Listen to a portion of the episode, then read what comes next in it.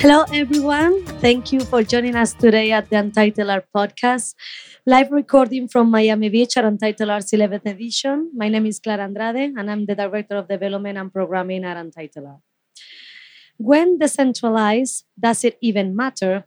Is a conversation presented by Lonely Rocks, first year's exhibitor at the fair, part of the Nest sector. I invite you all to visit them at booth A41 and I must say that they have a very strong presentation showcasing new media art. I am thrilled to introduce this afternoon's speakers Benton C. Bainbridge, co founder of Lonely Rocks, curator Ana Maria Caballero, and Australian visual artist Linda Loh in a conversation moderated by Fanny Lakoubay. Lonely Rocks decentralizes the process of curating fine art, reconsidering the self portrait via emergent Web3 systems. What are the new forms of storytelling emerging from Web3 native communities? What is the tension between creating art to permanently inscribe on the blockchain and the promotion of such artworks via the social media dependent Web3 communities? Can crypto art exist independently of Web2? These are some of the questions that we will have addressed in today's panel.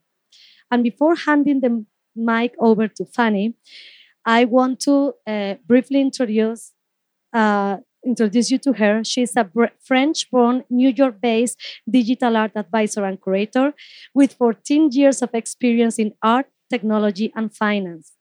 With her team at LAL Art, advisory, she supports institutional, corporate, and private clients who want to enter or better navigate the NFT space. She's also involved in many NFT community projects, such as the Blockchain Art Directory, but 2.0, if I'm pronouncing it correctly. We are museums, green NFT, and more. Prior to this, she took part in some of the pioneering NFT projects and has also worked with larger organizations. Fanny, it is all yours now. Thank you so much for joining us at the Untitled Art Podcast. Thank you so much. Uh, thank you for joining. Uh, and yes, let's give a give you a round of applause. Woo! uh, well, today I'm uh, I'm very happy to be joined by actually three amazing artists. And you know how in panels you see a lot of people who are you know very obscure roles or you're like well, what do you really do? And uh, and and today it's uh, uh, it's you know finally giving the voice uh, to artists. So i'm very very happy uh, that we're doing it at untitled uh, art fair. And uh, i will let them introduce themselves uh, just to say a few words about their art and uh, your involvement uh, with uh, lonely rocks uh, that we will uh, introduce uh, later. But i think you do better justice to your art than I, I would do in a, a thousand words. So, Ana, if you want to start. Hello, everybody. My name is Ana Maria Caballero, and I am a Colombian American poet and artist.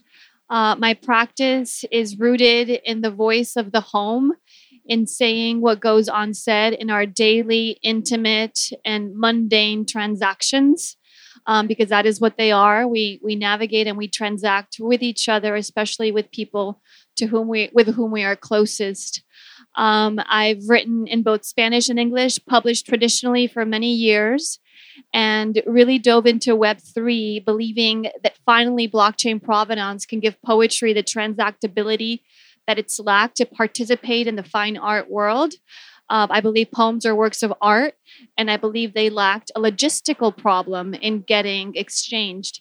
The, but the blockchain solves that. And I'm very excited to be one of the co founders of literary NFT gallery, The Verse Verse, where we are onboarding traditional poets, introducing them to the fine art world. Um, I'm also very honored to be part of Lonely Rocks, where I was invited to be a curator. Um, and I'm happy that they gave a poet a writer a job as a curator, and we'll we'll get into that later um, because it's really interesting. Linda. Hello, everybody. My name is Linda Loh. I'm a visual artist from Melbourne, Australia. For the last few years, I've spent some of my time in New York City as well, so I feel like I have two homes at the moment. I am mainly working in digital media now, but I have a painting background and um, I, I, I, primarily work with imagery that has its sources in uh, uh, based in sources of light, whether it be everyday reflections, uh, uh luminous objects, refl- um, water refracting, and I transform and distort these source materials into uh, unrecognizable abstract videos, 3D uh, objects. Um, I've been venturing into the world of Unreal Engine and uh, world building and basically incorporating and reusing and uh, uh, um, re- repurposing original source material that goes back a long way in my um, uh, repertoire. So at the moment, I'm experimenting with sculpting in VR and incorporating uh, apps like Gravity Sketch which uh, uh, enable one to sculpt in the 3D space in virtual reality. And then those objects are then transformed in Unreal Engine as well. So I'm basically building sublime environments that people can get immersed in and lose their sense of self. What's your involvement in Lonely, Lonely Rocks? And I'm so lucky to be involved, invited to be a curator in Lonely Rocks being from Australia, it's a long way away from anywhere, but I think this world uh, today has given uh, distance has become irrelevant. And I've been very uh, happy to present artists who are not only from New York, but also people who are from Australia who I don't necessarily know, but I'm really um, uh, privileged to be able to present their art to a broader audience. Great. And uh, last but not least, uh, Benton obviously I, I, started with the ladies and uh, as we should and but um, yes tell us uh. thanks fanny i am benton c bainbridge i'm a media artist my practice has mostly been focused in real-time media uh, and as well you could say i'm from the signal culture tradition uh, basically artists who put together systems uh, of of electronic, analog, and digital electronic technology, and then kind of dance with it. Um, and I'm a co-founder of Lonely Rocks along with James McGurk. Um, and James and I founded Lonely Rocks because we both felt like there are these two worlds that we were involved in uh, the world of art and the Web3 world, um, both of which we feel are natural fits and, and belong together. But we didn't always feel that those worlds were, uh, you know, we felt that there was a bit of a uh, gap between these worlds. And so Lonely Rocks is a project where we chose self portraits because we felt like that's something, a, a theme that people uh, very much can uh, dive into and is very relevant to practices from both these camps. And furthermore, it's a very contemporary thing, and I would say even contentious thing between the fine art community and this sort of Web3 crypto community. So, um, yeah, so basically, we formed Lonely Rocks and invited curators uh, like Ana Maria Caballero, Linda Loh, uh, we also have other curators from Lonely Rocks here in the audience, including Kyle Lapidus uh, from Lovid. Um, I'll give more shout outs later on. so, anyways, woohoo! So, yeah, so basically the idea was like, can we uh, bring these worlds together and can people from the fine art world, uh, you know, w- would they embrace these technologies if they've been sitting on the sidelines hitherto, like uh, jump in if there was like a, a meaty project that culminated in an art fair showing like Untitled. Great. And actually, uh, before we go back to uh, uh, how Lonely Rocks uh, and uh, this decentralized curation works, I think we need to backtrack a little bit and and talk about the word curation. it's a word that right now has been used, overused, misused and misunderstood. And you know, if you go to your Netflix account or to like any things, it's like uh, you have curated playlists or Spotify, and uh, and they're just selections, right? And uh, uh, and so we have to go back to like a little bit like what uh, we mean when we say curation. If we don't talk about Spotify and come back to the art world, like more of the traditional art world, oftentimes like curation is very centralized, meaning that it's one person who decides, okay, I will show uh, all of these artists. Even at art fairs, art fairs, uh, you have like the, you know, they curate more of the galleries they want to show. Like it's a little bit of a, um, uh, this like two-step uh, curation, but uh, that has also been uh, compared to gatekeeping a lot, and that has been become uh, a, a, little bit of a um, not a bad term. I mean, not that bad, but uh, but we've had like uh, this like um, you know uh, gatekeeping gate kept uh, art world where a lot of the artists that you mentioned, Linda, or like that cannot find uh, a space to show their art. And then comes the blockchain. And and you're like, oh, great, great, great, great, great. We can show everything. Everything is decentralized. Like we can have curator, we can have uh, we don't need curators. Like everything is peer to peer. Like I'm an artist. I will like sell my work directly to uh, collectors. And a lot of the technology actually allows for uh, that to happen.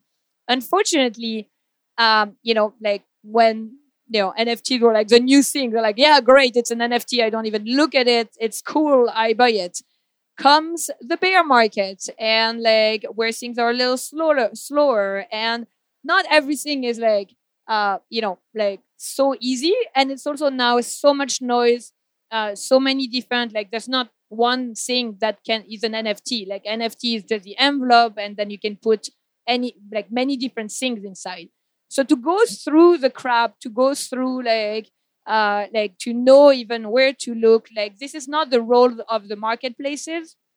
Uh, we've really uh, you know we've seen like even smaller marketplaces like SuperRare like which are invitation only and people call them curated and you're like no no no no no. Like this is just invitation only you don't know actually like how really um you know the artists are selected like it's it's very opaque still and and quite gate gate kept uh, still.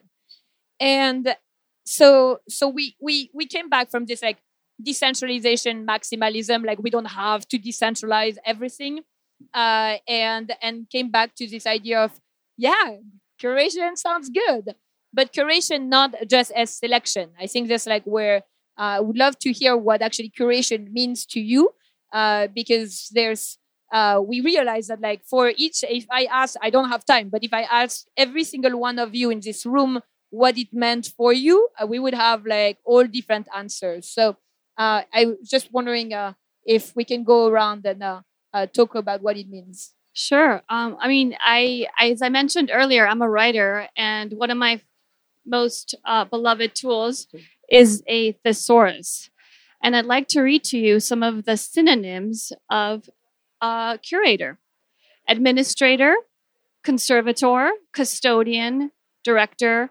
manager, guardian, keeper, steward.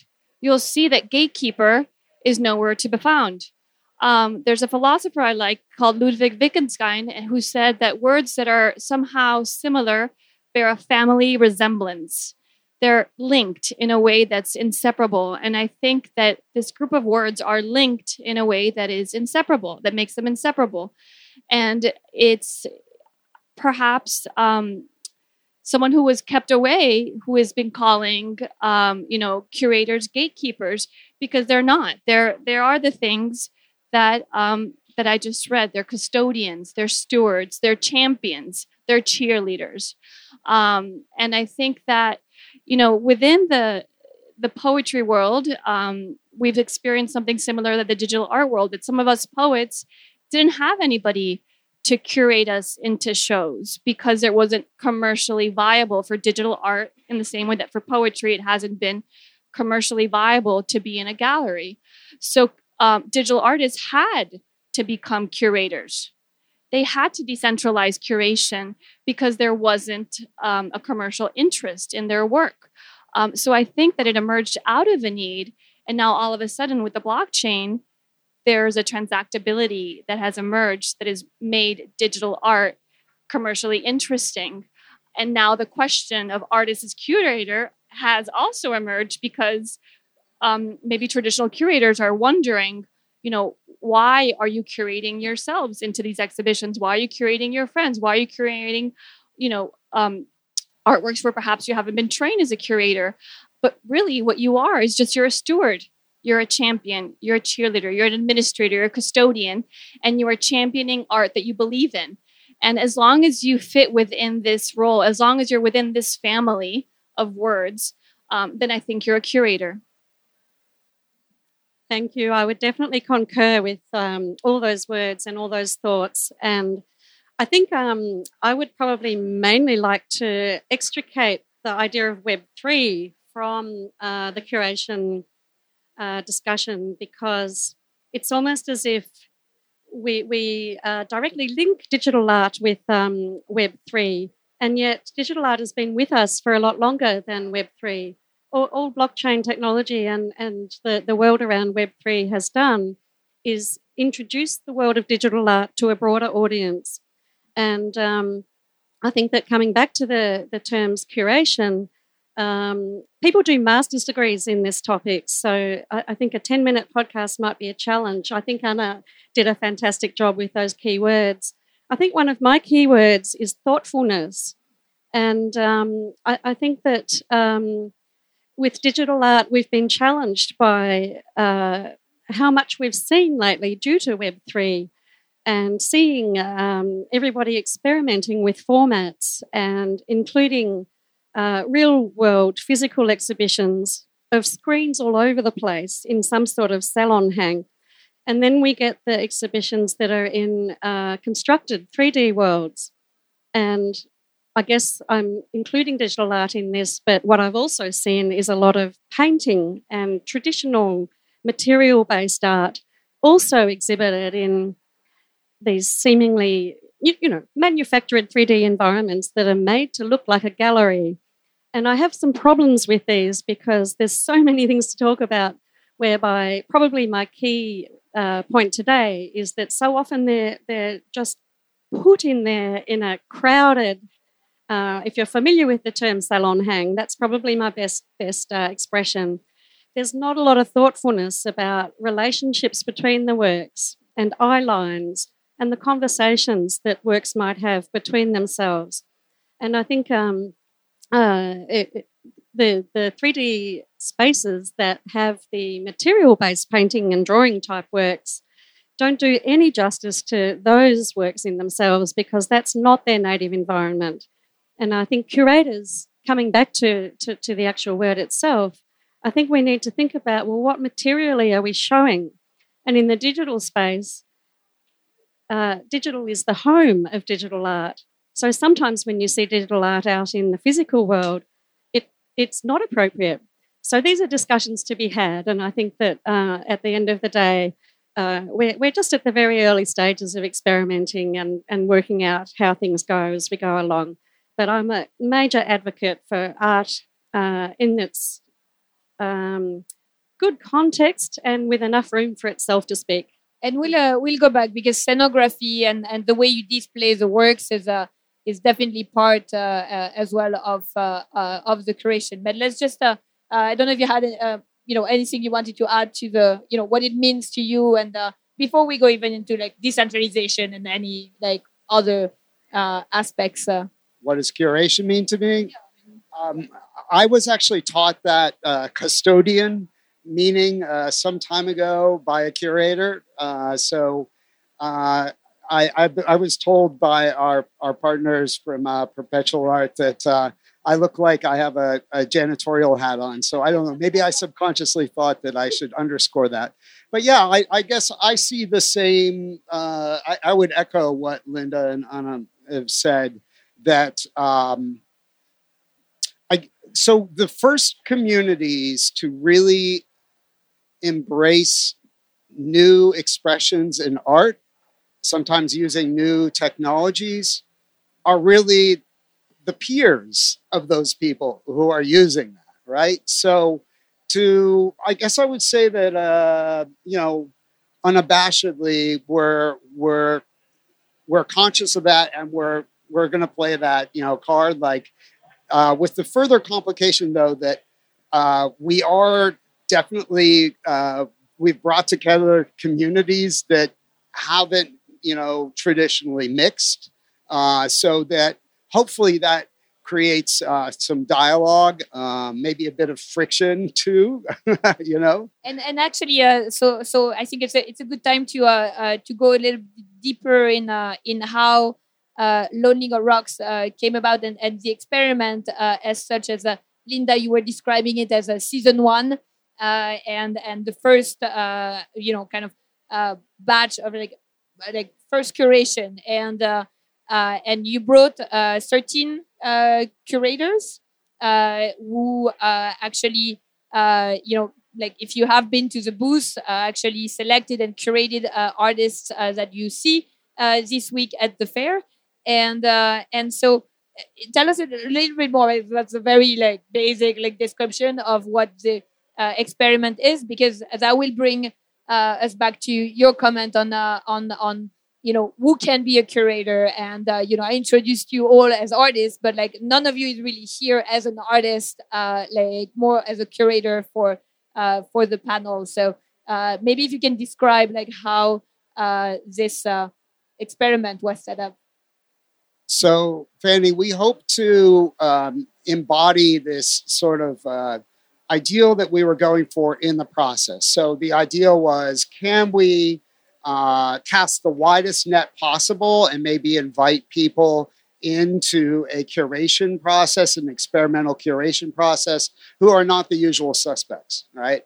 Uh, so, uh, that meant that where that meant that how's that all right awesome that meant that um, we uh, used uh, voting and ranking uh, methods to select uh, the curators to begin with right? So uh, james's background is he's a writer. Uh, he does personal nonfiction work. And so james absolutely wanted to bring in writers and which I'm very thrilled to have Ana Maria and um, and actually other text-based artists like uh, Scott Kiernan uh, playing behind me.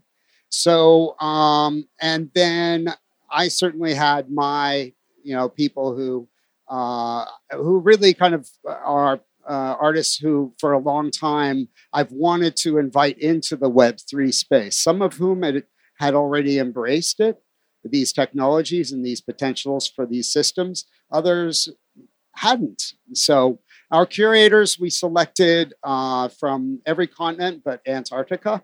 So uh, we're working on Antarctica. So if anybody has suggestions, uh, but in any case, yeah, and our curators range in age from mid 20s to mid 70s.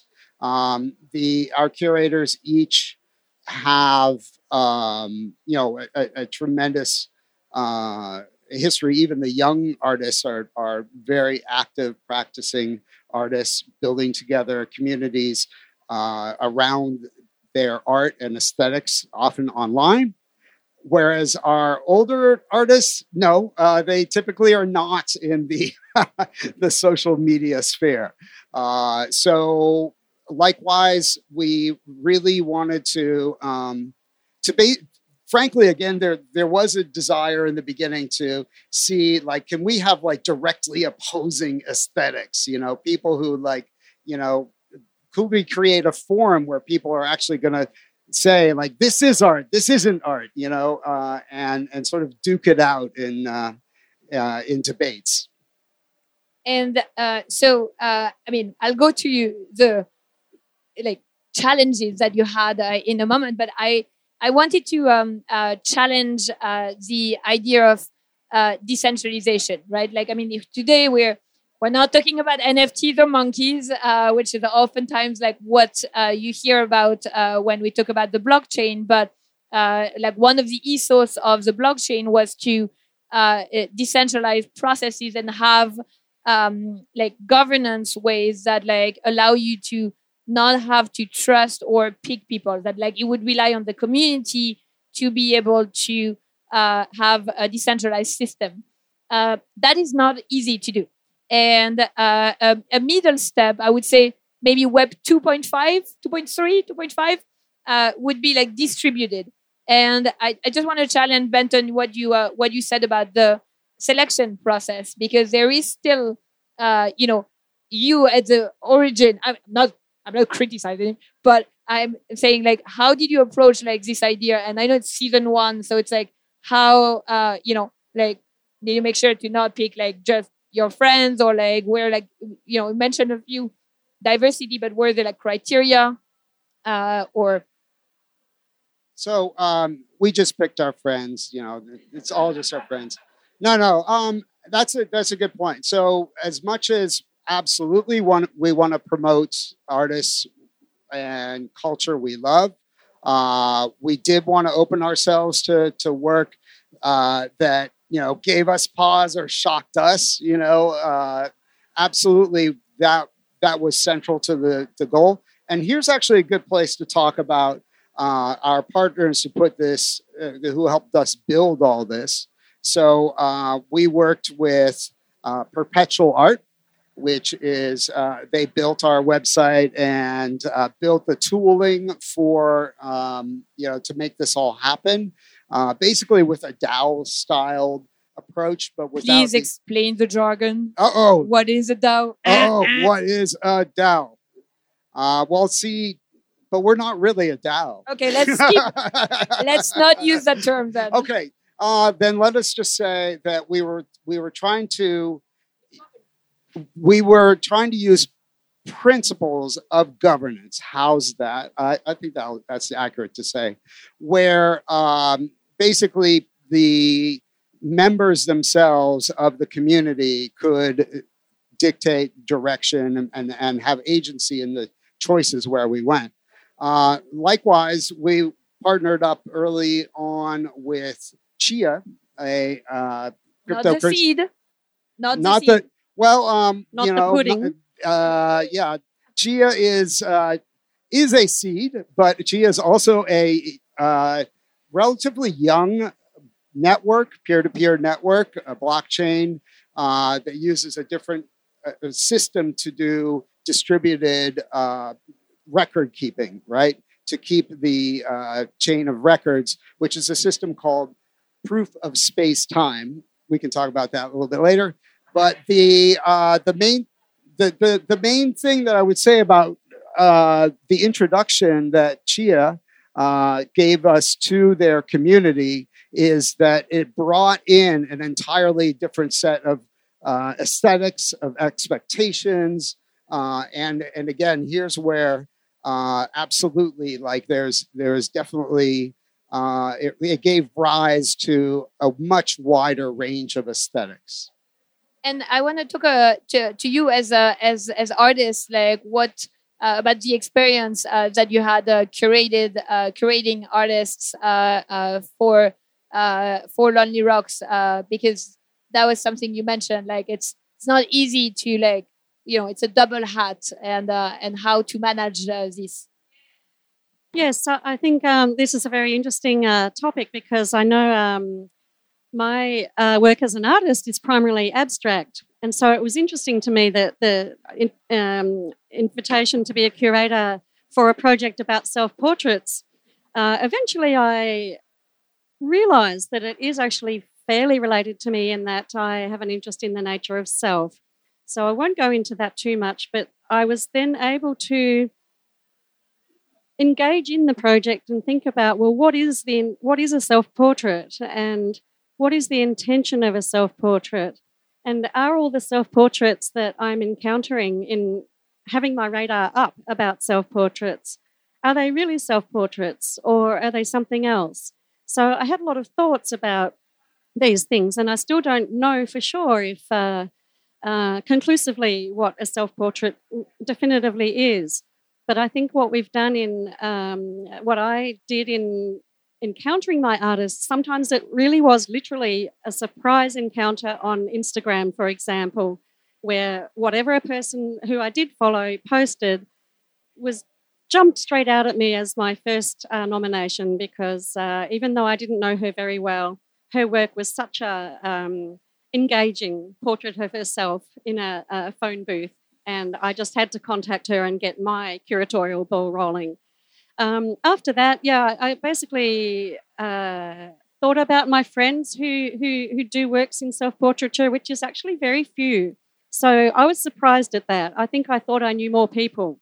So I, I had to extend my radar a little further. And, and really, I didn't get to my final list of nominees until quite close to the end of the project. Um, it just so happened that nearly all the people I introduced to the project were women. Um, that was definitely not really intentional. Um, I did want to um, find a person who was an Indigenous artist to Australia. And I'm very glad that uh, um, I encountered Jimmy John Thaiday's work, which was a finalist in the um, uh, Indigenous and Torres Strait Islander Awards uh, in Australia for the media art category. So I'm really grateful that he was able to share his self portrait, which is really a, an expanded self portrait in the sense that self and land and and our environment and the animals in it are all one. So that that fit in with my philosophies as well, as far as an expanded idea of um, who we are as people and and the environment.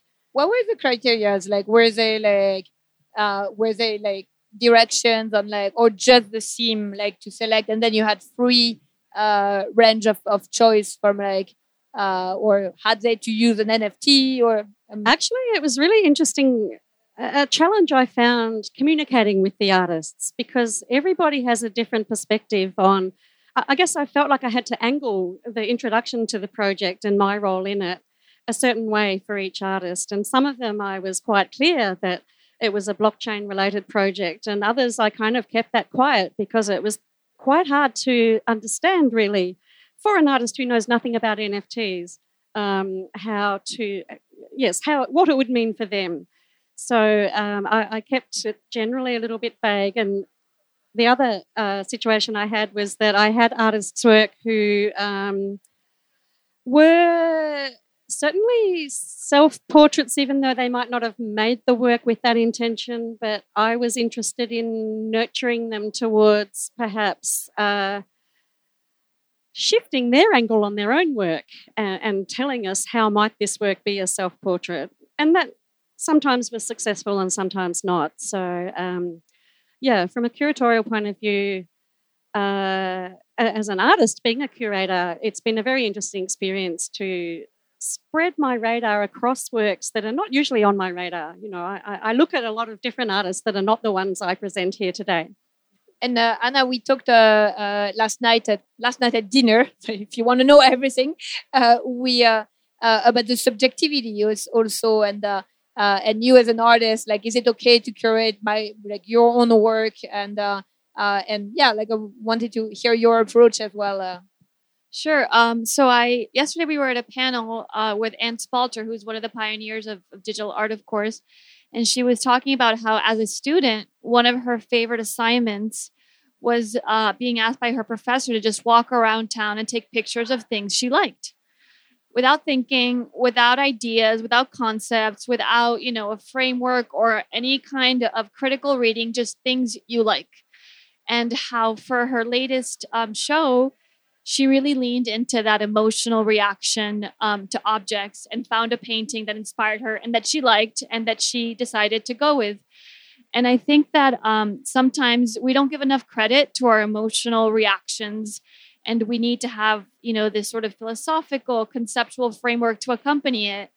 Um, but I, in my curation for Lonely Rocks, I really leaned into my emotional reaction to the pieces and trusted that. Um, and one of the pieces, for example, that I really loved because I also thought it was fun and playful and sometimes we lack that in our real life and we lack it in art um, was Carla Gannis's Smiling on the Inside. Um, and I interviewed her yesterday. We filmed a video before dinner um, about the piece. I didn't actually know her when I selected it, so you know she wasn't my friend then. But um, but her piece, um, I loved it because I love the name "Smiling on the Inside," and I love that it was one of her early TikTok videos. Um, and we're always saying that we're smiling on the inside, but on social media, we might be not smiling on the inside, but we're smiling on the outside. And I love that play and I love that duality. And I love that the piece has this Janus two faced um, thing going on with a black kind of tar separating it. Um, and she's also just smiling and frozen in space and like almost a fake smile, a real fake. We don't even know anymore what's real, what's fake, right? So, anyway, this piece I thought encapsulated so many of the complexities of social media and the way we engage with it in a way that I found to be um, emotionally compelling to me. And so it was one of my selections.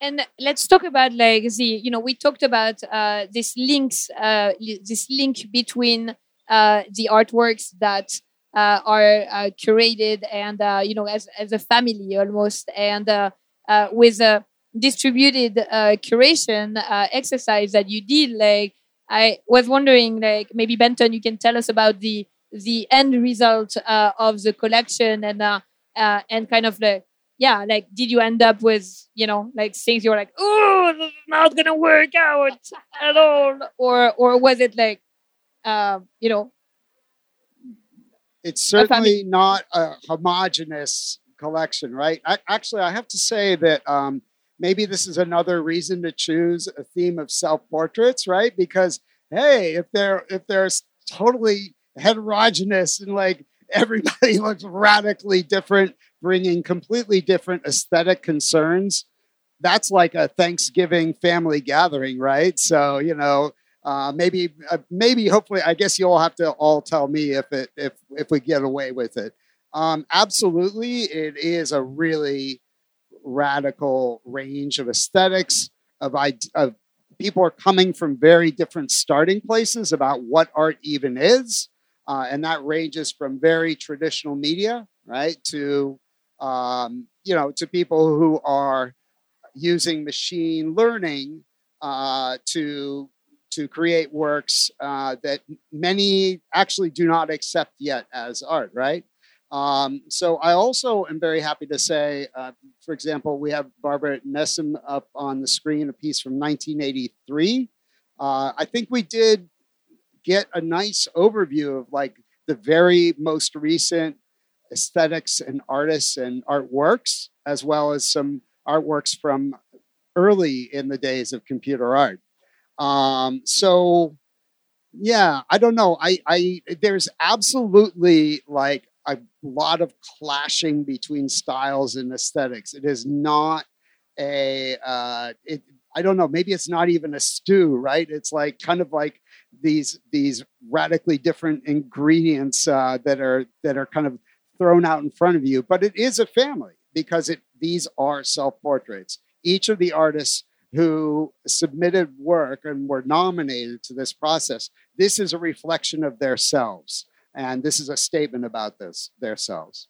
What I really liked when I was in front of the screen is actually the you also uh, somehow uh, invite the audience to draw their own connections uh, between works that have nothing to do uh, with each other. Like even just the color scheme of uh, Nicole Ruggiero's uh, work and Carla Gannis' like work, and and and just unexpectedly like uh, you know drawing this. Uh, uh, this this links and finding these connections. I think this this allows for a little bit more um, like surprises and and and fun to happen than like something that uh you know like is one person uh, curating because I think one thing that like uh, is also important is the term curation. Like we, there's nothing like neutral uh, or like objective curation, right? Like as much as you want to say yes, uh, this work is important uh, in the uh, you know like context of art history, this is still your opinion, right? Like and and and instead of re- removing biases, I think we have to uh, as you said, like really embrace our subjectivity and and and include it in it because uh, we've seen that repressing it is, is just not not worth it. Um, and um, and I'm wondering, so as as if as this was uh, the first uh, exhibit, the first experiment, the first time you you went through it, I'm I'm wondering like. you know, if you can give us a little bit of your feedback or what you're thinking uh, about the the next uh, the, the next one uh, and and and what you would like to see uh, stay or change uh, for uh, the next collection. Okay. Um. you can say nothing. It was great. no, of course, we all have yeah, I, I, think I think again we come back to what perhaps we um, introduced at the beginning, whereby much of our discussion about curation and digital art is separate from Web three. So I, I, think a lot of uh, what we've talked about here on this panel feels independent of what the technology was and could be, and uh, whatever blockchain and Web three mean. So uh, for me as a curator, I guess what I can see are challenges in what are we going to use Web3 for? And if we're going to decentralize, we want to make curatorial process transparent. And is that a good thing? Um, is it good for every artist who's submitted to see where they are in the in the fit?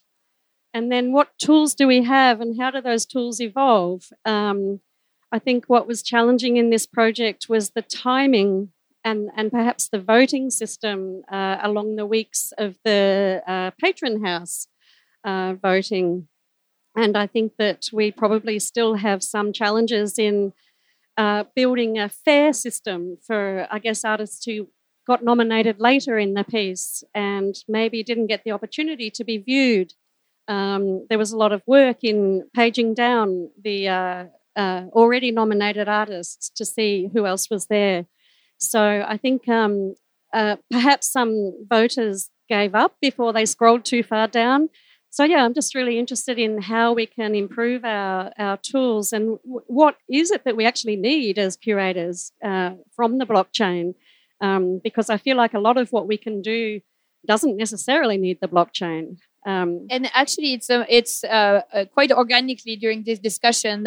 It it got very separated, right? Like it's we tend to have like discussions about NFTs, and and then like like the next sentence is about like technical jargon, like no offense, but DAOs and and and and and all these things. But it has to be separated, as you said. Like digital art existed way before NFTs, and and and Ana Maria, you said very nicely that uh, it, it, it helped uh, the format, the technology helped uh, the transactability uh, of the digital uh, artworks and uh, and the governance. I think this is all like tools that are being put in place to experiment with, but at the same time, as you said, the tools like improve and change so fast that like this hopefully will be easier and more democratic or more like more just as well like in terms of selection. Um, what about you?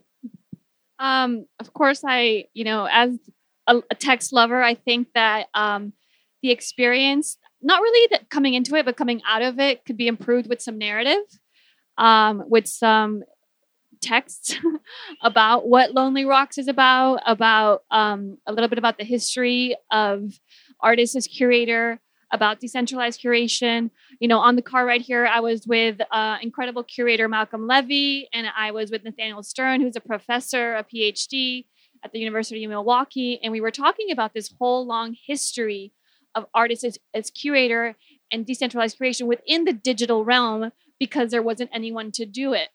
And I think that's such an interesting and potentially uh, really beautiful and um, I think could, there can be so many nuggets and moments in that story um, that would be really beautiful to see perhaps a place like Lonely Rocks um, gather them. Um, and I think there's the people to write it because, as you guys were saying, there there was no writers writing about digital art, so the artists had to become writers. Um, so it would be wonderful to gather all those stories, like in the 80s and the parties and whatever else happened. We all want to hear about it. awesome.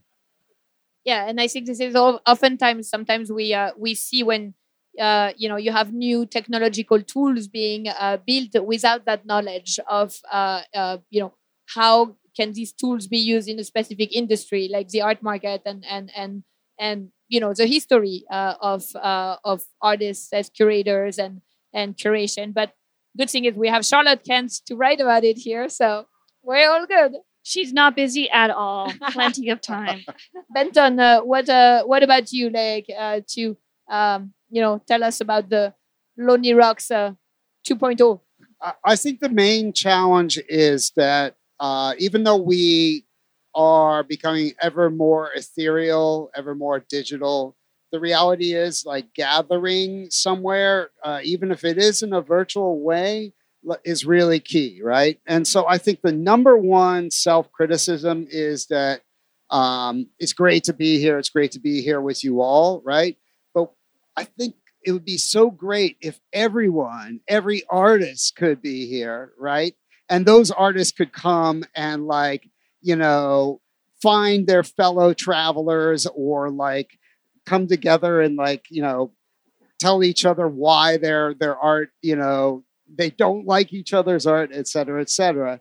Because there's absolutely uh, i think you're seeing up on the screen there's like a really wide range of uh, of aesthetics and backgrounds and levels from the people here. So in a way it's about how can we improve that community aspect of it right so how can we uh, create this I don't know, like again, maybe I'll use the Thanksgiving dinner analogy, right? Where like, you know, oh my gosh, you you I think that that's actually a valuable thing when you encounter the people who least think like you, right? And so maybe uh, it would be more successful if there was a way to bring everybody together at the culmination of this project. And as far as I'm concerned, I see that happening in a virtual space, right? I see that happening in an interverse, right?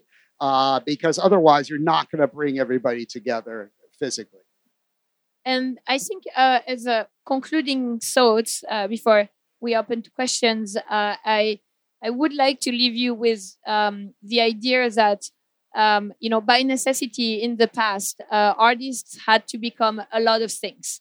Uh, because there were no curators, they became collect uh, curators. Because there were no writers, they wrote about their work.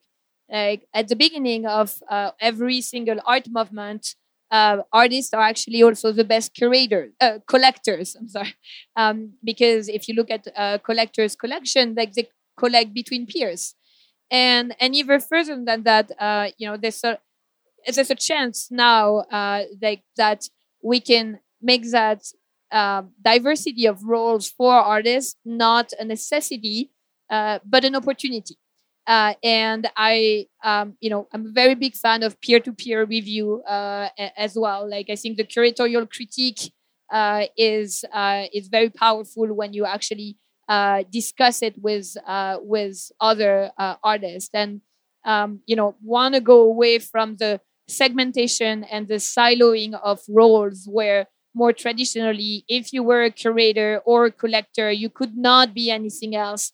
Uh, and and think about these like pseudo conflicts of interest, because I think this is like where uh, the magic lies, and uh, and that we can uh, uh, do way more, but not by necessity. Uh, let's let's try to make it a, a positive approach. but I want to thank you very much. I think we can applaud the speakers. Oh yeah. Thank you. Do, do we, do yeah. we have time for questions? Yeah, or? yeah, yeah. Many questions. I mean, no, maybe one or two. Okay, fine, fine, fine. One. okay, two. Charlotte. I guess. Um. Okay. I. Okay.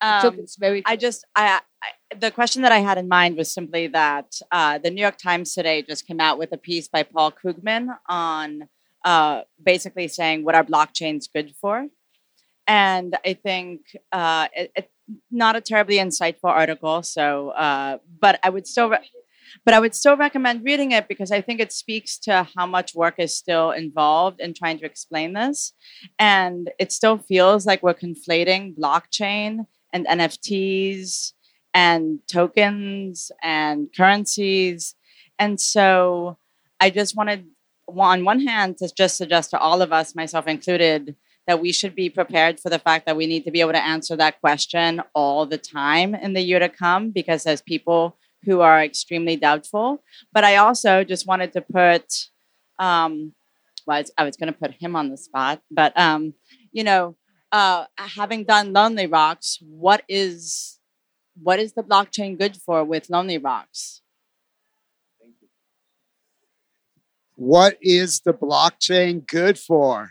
What is it good for anyways? Great question. in, in context of lonely rocks okay so my so as far as lonely rocks goes well first of all i would argue that art is the value proposition for the blockchain.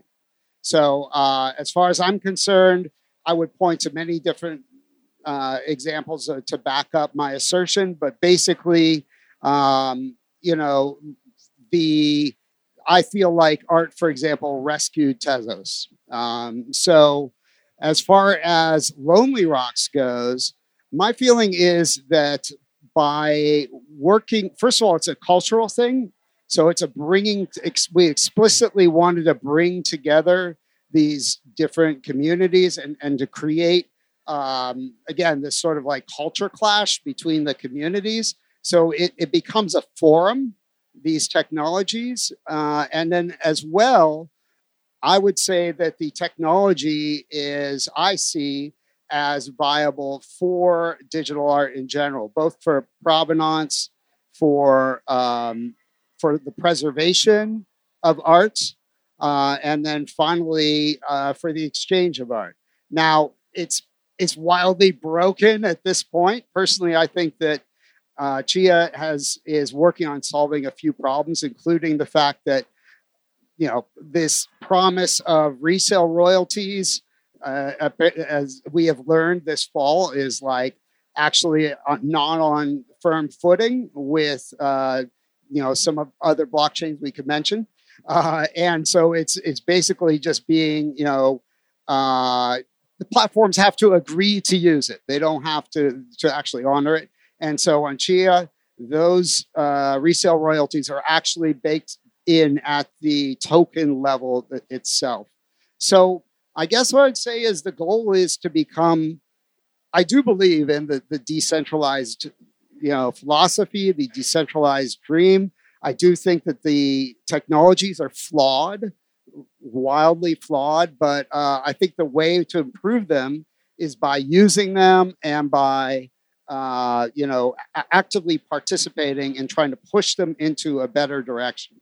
So yeah, but it's I a, it's a it's a good question to ask. I think there's a, there's always uh, uh, you know like you see too much too often the use of the word blockchain for because it's just hype, right? And it's like when you look at private blockchains, it's like it's just a database. And uh, but why is the right question to ask? And I think the key thing in that is that this really was an experimental project. And I think Benton's comment on doing something that is perhaps not yet ideal, but in the act of doing, we learn. And I, I think that um, this experimental innovative project is really a, a, a, great start and a community that now exists that didn't before. It wasn't before. Great. Well, I think we uh, we are concluding our panel, and thank you so much. Thank you. Thank you. Thank you, everybody. Thank you, Untitled.